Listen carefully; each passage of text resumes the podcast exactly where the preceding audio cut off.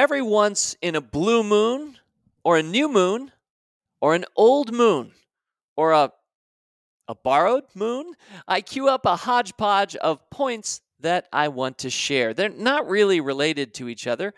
They're a hodgepodge, but I force them to fit into this mold something old, something new, something borrowed, something blue. You probably know the expression, don't you? It's what brides traditionally are supposed to wear on their wedding day for good luck something old, something new, something borrowed, something blue.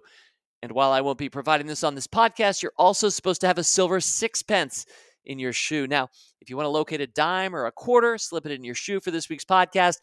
I think you might have even better luck.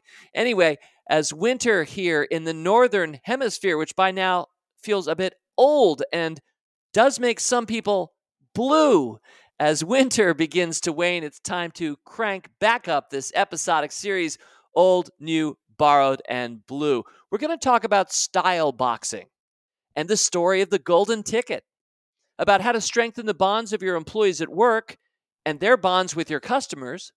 And we'll close it out this week with my study in blue. Something old, something new, something borrowed, something blue only on this week's Rule Breaker Investing. It's the Rule Breaker Investing Podcast with Motley Fool co founder David Gardner. And welcome back to Rule Breaker Investing. It's been a fun month for this podcast. We kicked it off with our first ever investigation into investing in art. And thank you again to Tanya Turner Carroll and Michael Carroll. What a delight it was.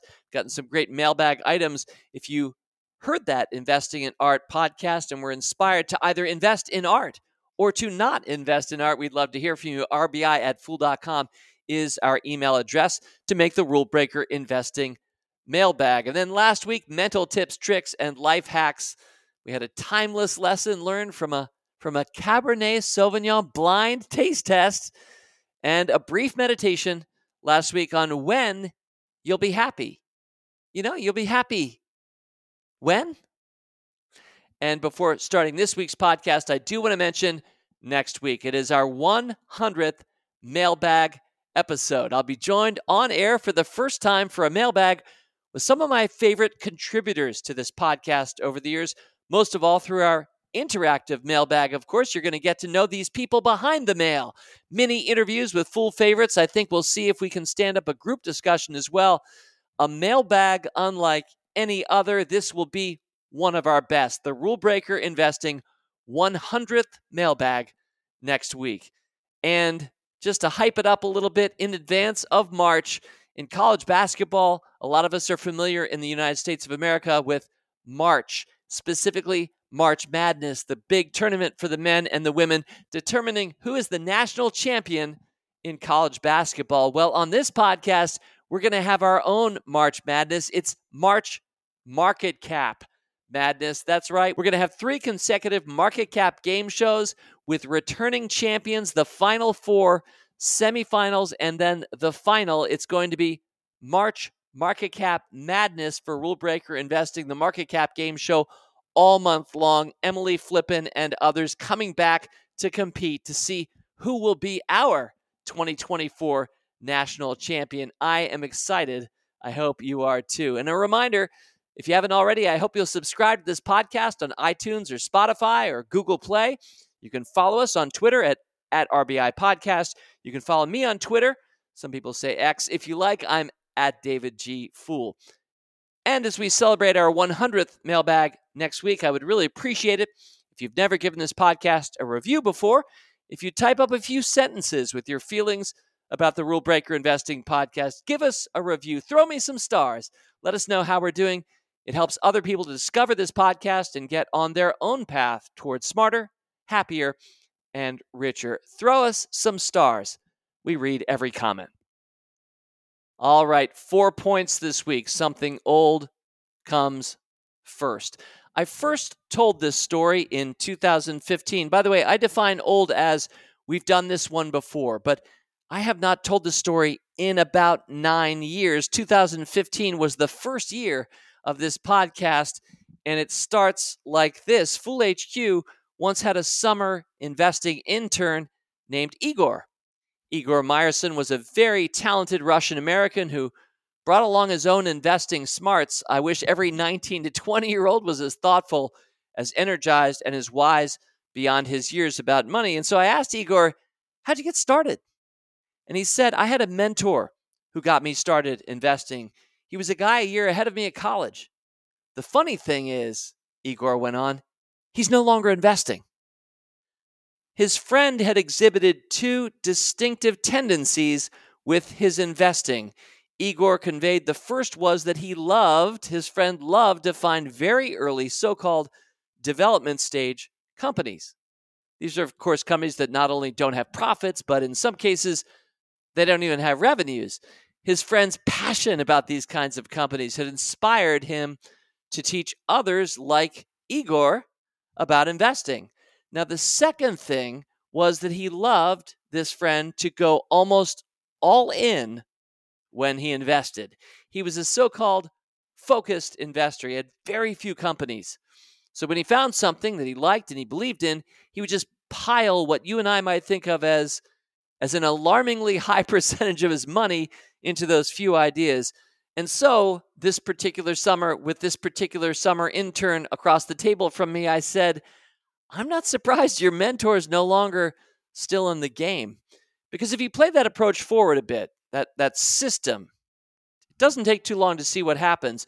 Highly focused development stage investors might get it right a few times, but when they get it wrong, they lose a lot of money. And when they're specifically targeting early stage, development stage companies, it's highly likely that a few of those aren't going to play out so very well, which means, well, in this guy's case, which means he's no longer investing, which is a shame because you have to love the passion. Young people are so advantaged in that the wealth they're building is going to compound their whole lives long. So picture a four quadrant matrix where the vertical y axis labeled company goes from development stage up to mature. And then the x axis, let's label that investor, and it goes from all in to, as you go right, to diversified, all in to diversified. So if you're picturing with me this simple four quadrant matrix, my question for you is, dear listener, where is Igor's mentor plotted? Because now we're talking about style boxing. So again, there's a two by two style box explicated in the story of Igor's friend. Its y axis company goes up from development stage to mature. Its x axis, labeled investor, goes right from focused to diversified. Well, raise your hand if you got it right. And yes, you did. Igor's friend was a focused investor, investing in development stage companies, otherwise known as a recipe for disaster. There are other choices in that matrix. For example, there's a ton of money in big index funds today that track indices like the S&P 500. So those are obviously diversified investors, highly so, concentrating their capital in mature companies. Now that's the very opposite in our 2 by 2 style box matrix. That's the very opposite from Igor's friend. On the other hand, venture capitalists invest in development stage or at least early stage companies, but they diversify. So that's one box over. Broadening it out a little bit from this meditation on style boxing, you can invent your own. Morningstar did and became a billion dollar enterprise in part because because of that. Famously, Morningstar created that 3 by 3 matrix for stock funds gauging the size of market cap on one axis, either small, mid-size, or large, and what it terms a fund's investment style on the other, value or blend or growth. And while I often inveigh against value versus growth distinctions, we certainly can't argue with the overall helpfulness of Morningstar's innovation. It's ubiquitous, and it's made the whole complicated world of investment choices a lot more intelligible for a lot more people. So, as I say, you can invent your own style box. An entire industry of business consultants has done it. And the cliche is, of course, you want things to go from the lower left to the upper right box, which is always, it seems to me, the good one. You know who else did some style boxing? The Myers Briggs women. They built an industry of their own premised on 16 4x4 16 personality types. And to start to bring this one to a close in my own way, I've done the same thing. Mine is a simple 2 by 2 matrix, which explains simply and clearly, at least to me, what makes the rule breaker investing approach tick and why we win. So I would say creating simple style boxes is a worthy and illuminating exercise across many areas of life. So put on your Morningstar, summon your inner Myers Briggs, and now I'm going to give you the secret style box of rule breaker investing. First, remember that style boxes oversimplify. They're cartoonish views of the world.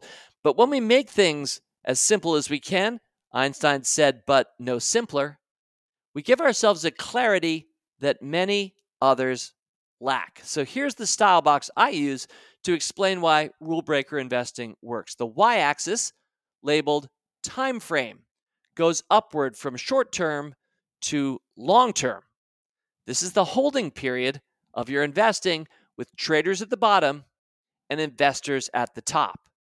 And then the x axis, labeled company type, goes rightward from predictable out to innovative.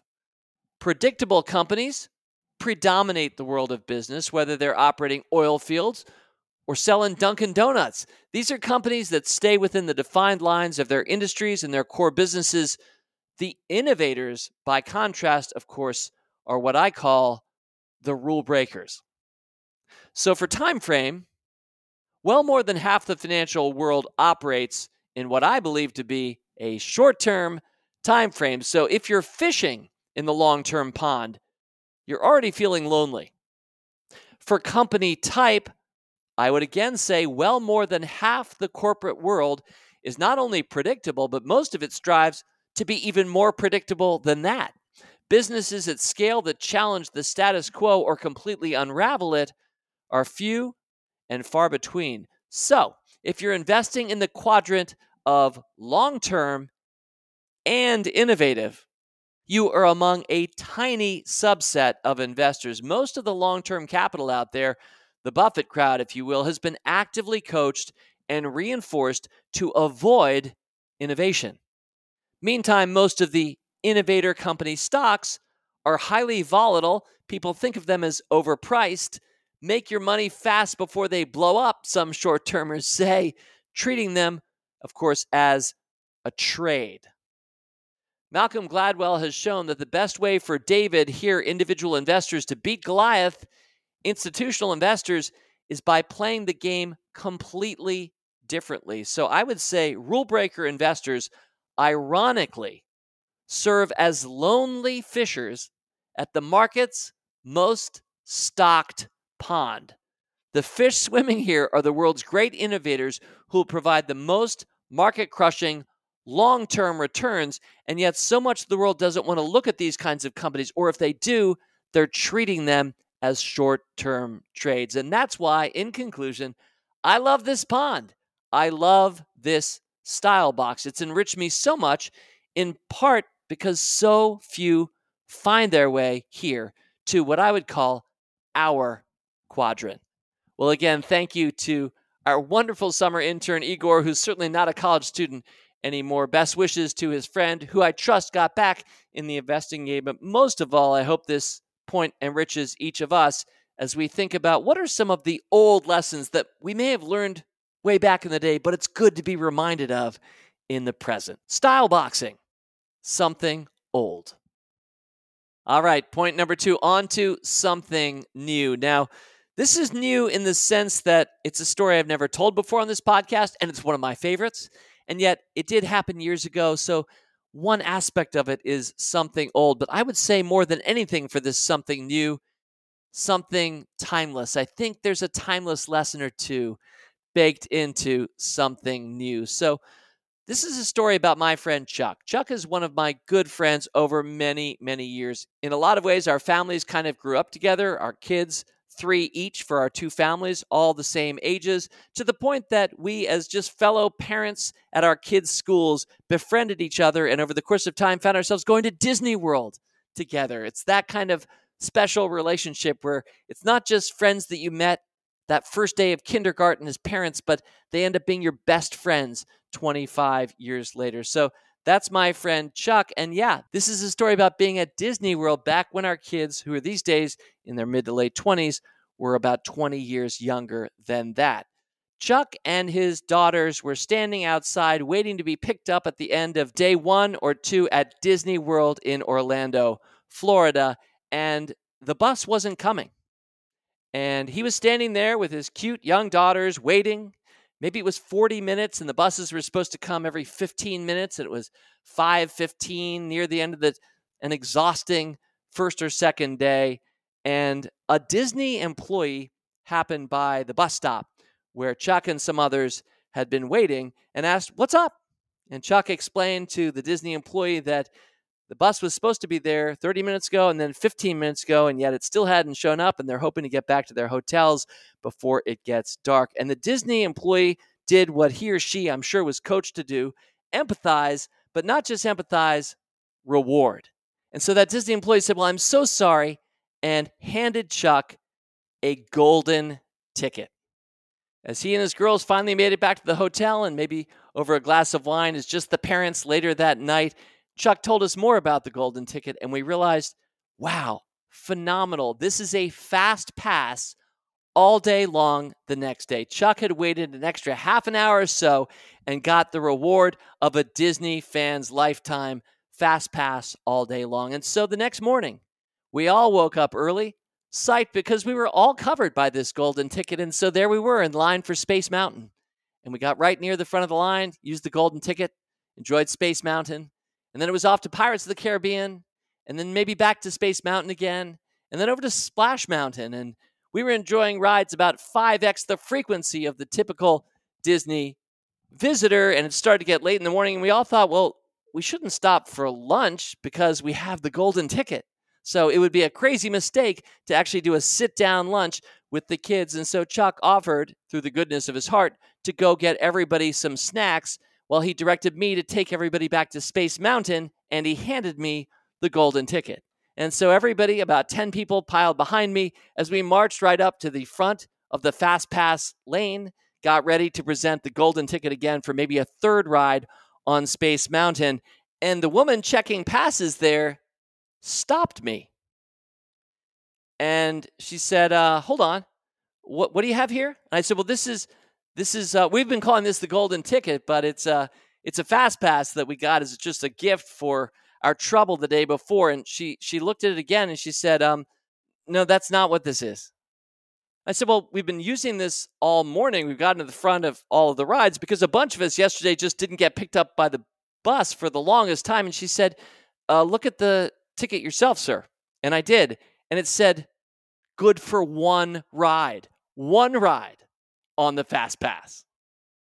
Again, we had been using this all morning long to get to the front of every line Fast Pass all morning long. And the one thing that had changed is that my friend Chuck was no longer holding it and leading us. All of a sudden, it was me, Dave, and clearly some of the magic, one might even say here, the Disney magic, had disappeared. And as we were redirected to the back of the normal line right around lunchtime and Chuck came back and saw we were in the fast pass lane. What are we doing at the at the end of this line?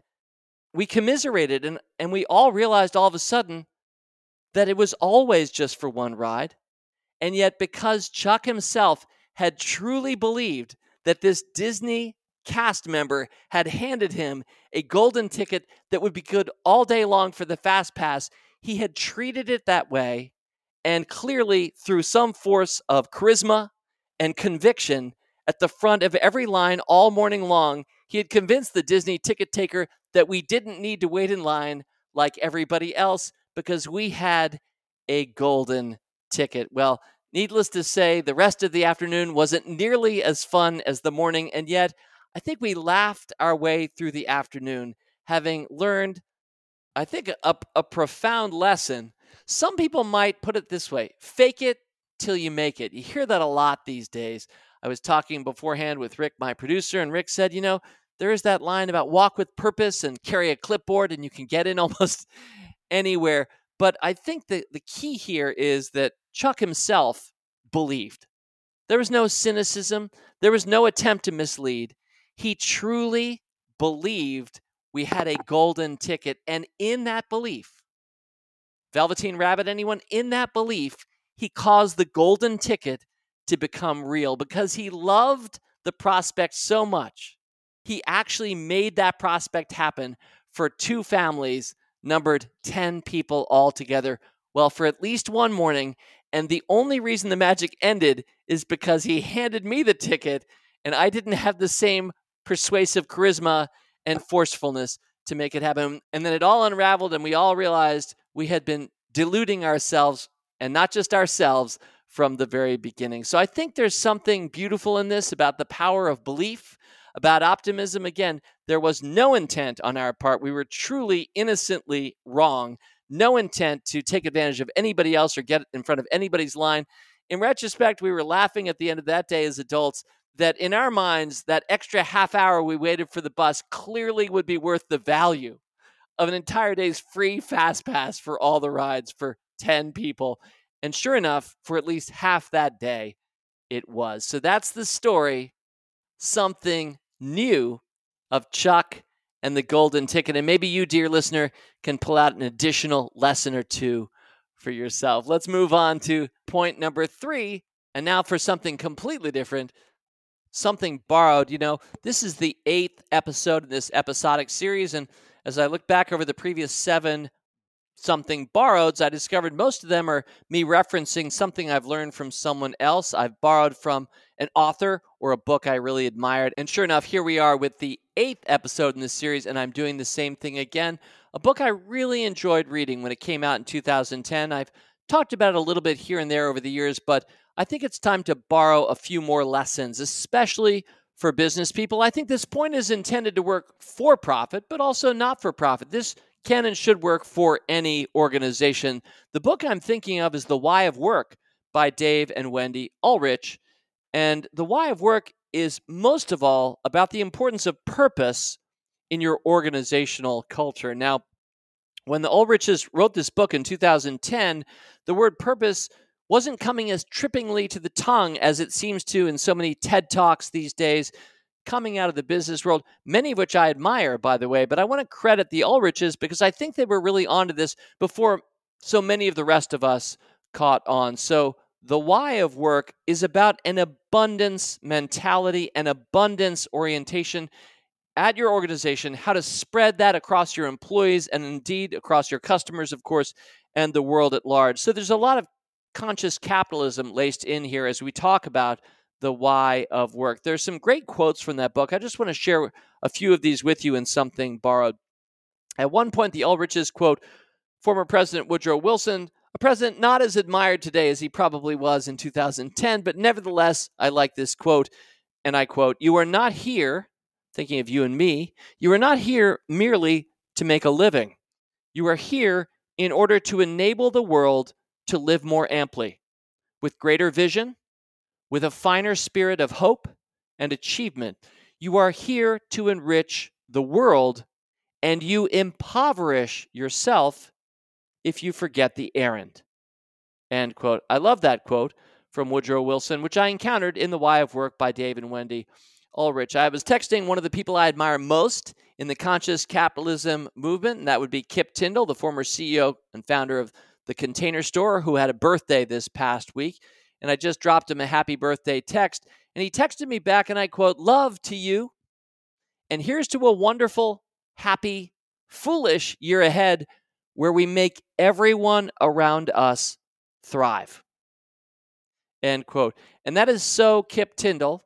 And as I said back to him in text, that kind of describes my own life purpose. That's how I think about what I'm trying to do out there in the world. And if you think about, at least for the Motley Fool, a company that I hope you've gotten to know a little bit over the years, whose purpose is to make the world smarter, happier, and richer, that sounds a lot like a world where we're trying to make everyone around us thrive. My favorite people in this world, my favorite institutions, my favorite movements and things are, as Kip Tindell would say, there to make everyone around them thrive. Abundance.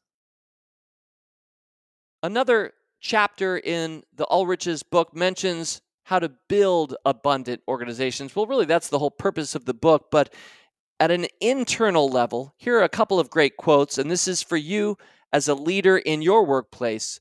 Dave and Wendy Ulrich write As a leader, you create a more abundant organization when you help employees clarify their personal identity and enhance their signature strengths, and then help them see how those strengths fit with the goals and values of the organization. End quote. And they go on to suggest a valuable team exercise, which is to ask team members to describe examples of the strengths, not of themselves, you can do that too, but of the other people on their team. That affirming report generally results in team members bonding more tightly with each other when you ask a person, describe the strengths of the other people on this team. And then the Ulriches bleed that point out from an internal facing standpoint to external with this simple exercise. And again, I will quote a simple exercise is to have all members of your team write down three things they want your organization to be known for by its best customers in the future. Cluster these answers by themes and then see what percentage of the answers coalesce into the top three categories. Ideally, they write, at least 80% of the answers will fall into these three top clusters. For example, if there are 15 members of your team, you have 45 total answers. If 30 of these answers fall into the top three clusters of answers, you have a 67% shared identity.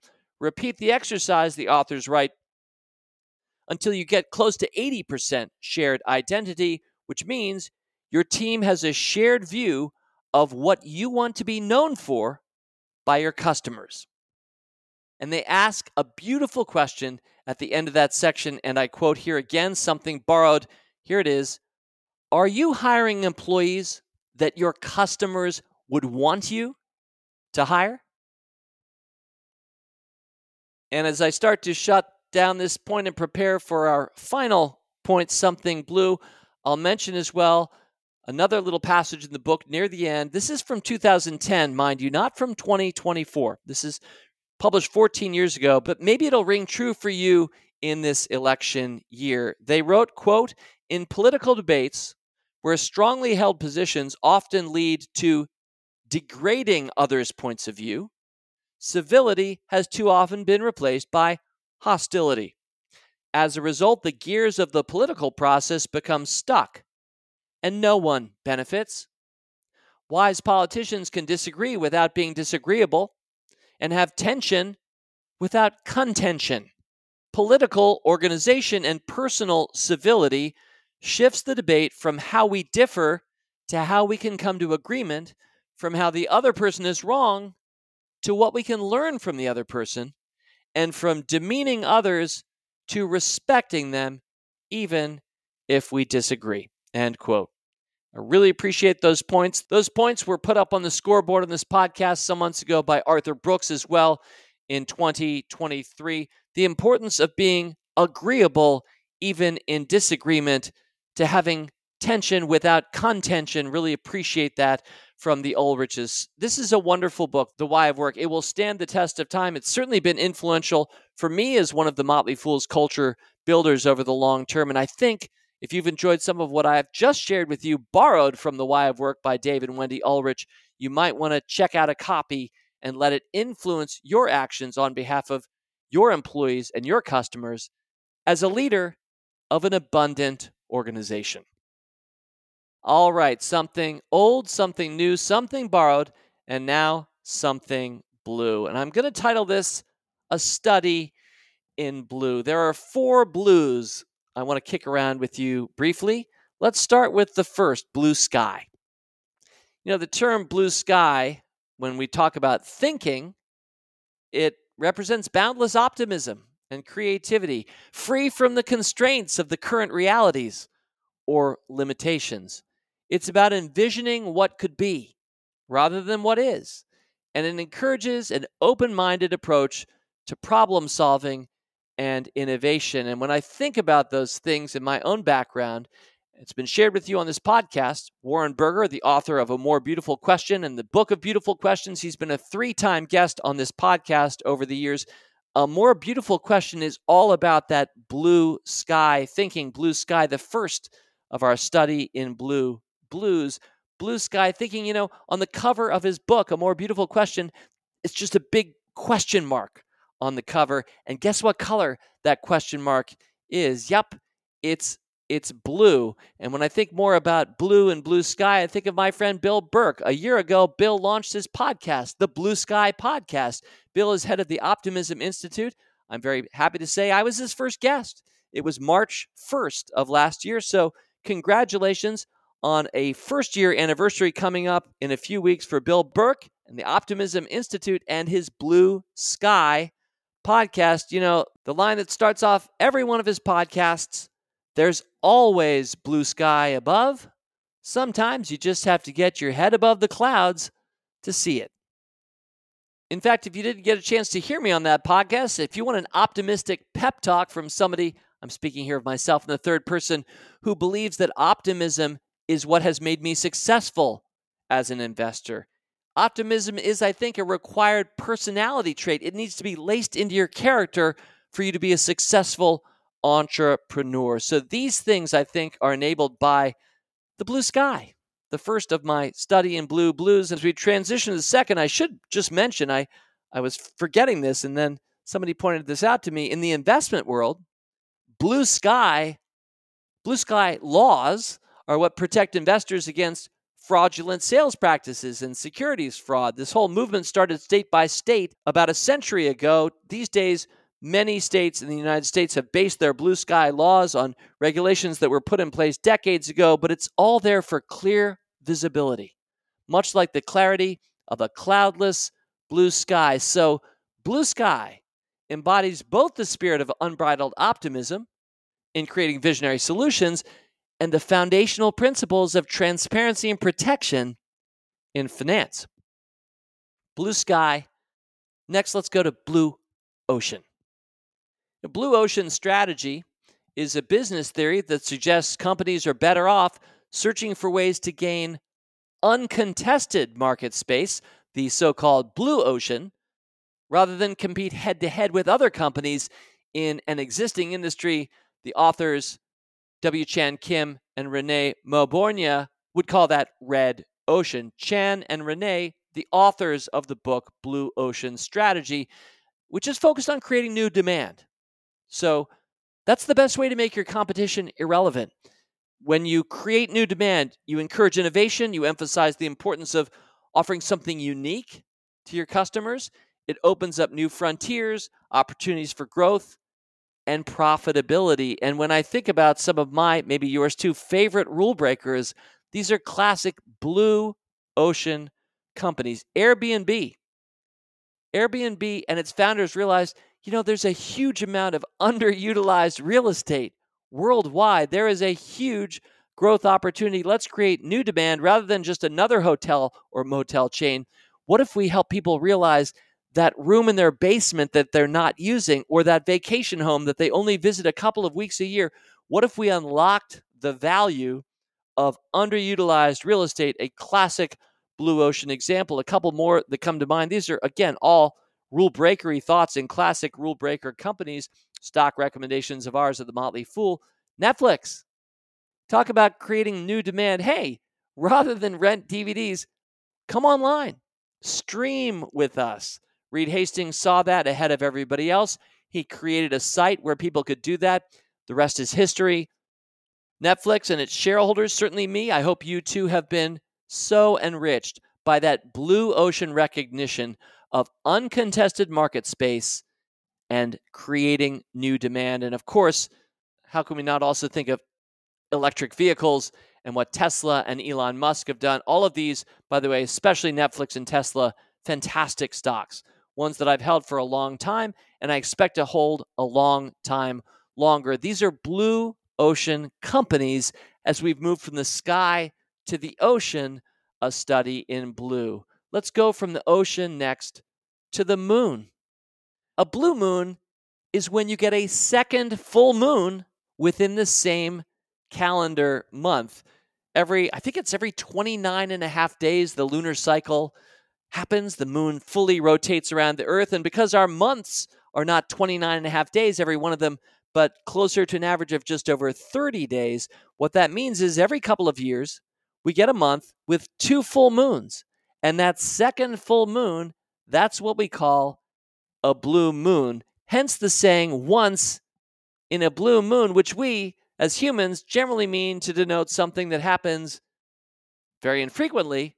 But in the context of investing in business, a blue moon opportunity can be seen as a rare and valuable chance that shouldn't be missed. It's those unexpected moments or market conditions that, if seized upon, can lead to significant achievements or breakthroughs. And at a personal level, think of your once in a blue moon moments and the ones you took up or the ones maybe you failed to take advantage of. A career leap that all of a sudden presented itself. It involved some risk, but maybe you took it once in a blue moon and it's made all the difference.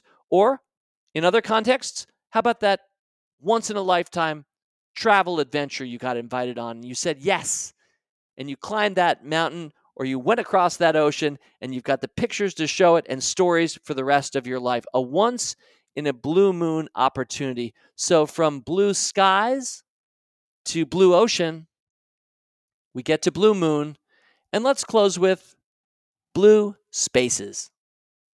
Blue spaces refer to the beneficial effects that bodies of water have on our mental and physical well being. Research suggests that being near, in, or around water can significantly boost your happiness, reduce your stress, and improve your overall health. The color blue itself, often associated with calmness and serenity, blue spaces tap into design principles. They emphasize your connection, my connection with nature. So, incorporating blue spaces into our lives, whether it's walks by the beach, living near water, or just simply choosing travel destinations that offer aquatic tranquility can be a profound source of rejuvenation and joy. Study in blue. All right, I want to remind you that next week is our 100th mailbag, joined by special guests, voices, if you're a longtime listener, that you've heard me read over the years, but next week you're going to hear them in person. It's going to be a lot of fun. I'm so looking forward to that. Let's close now with a quick look back at Old, New, Borrowed, and Blue. Something old? It was style boxing, Morningstar's style boxing, and the value of that. And I gave you the secret rule breaker style box that works for me. Something new? The golden ticket. I hope the lesson spoke for itself. Something borrowed? Why we work. I love this line. You are here to enrich the world, and you impoverish yourself if you forget the errand.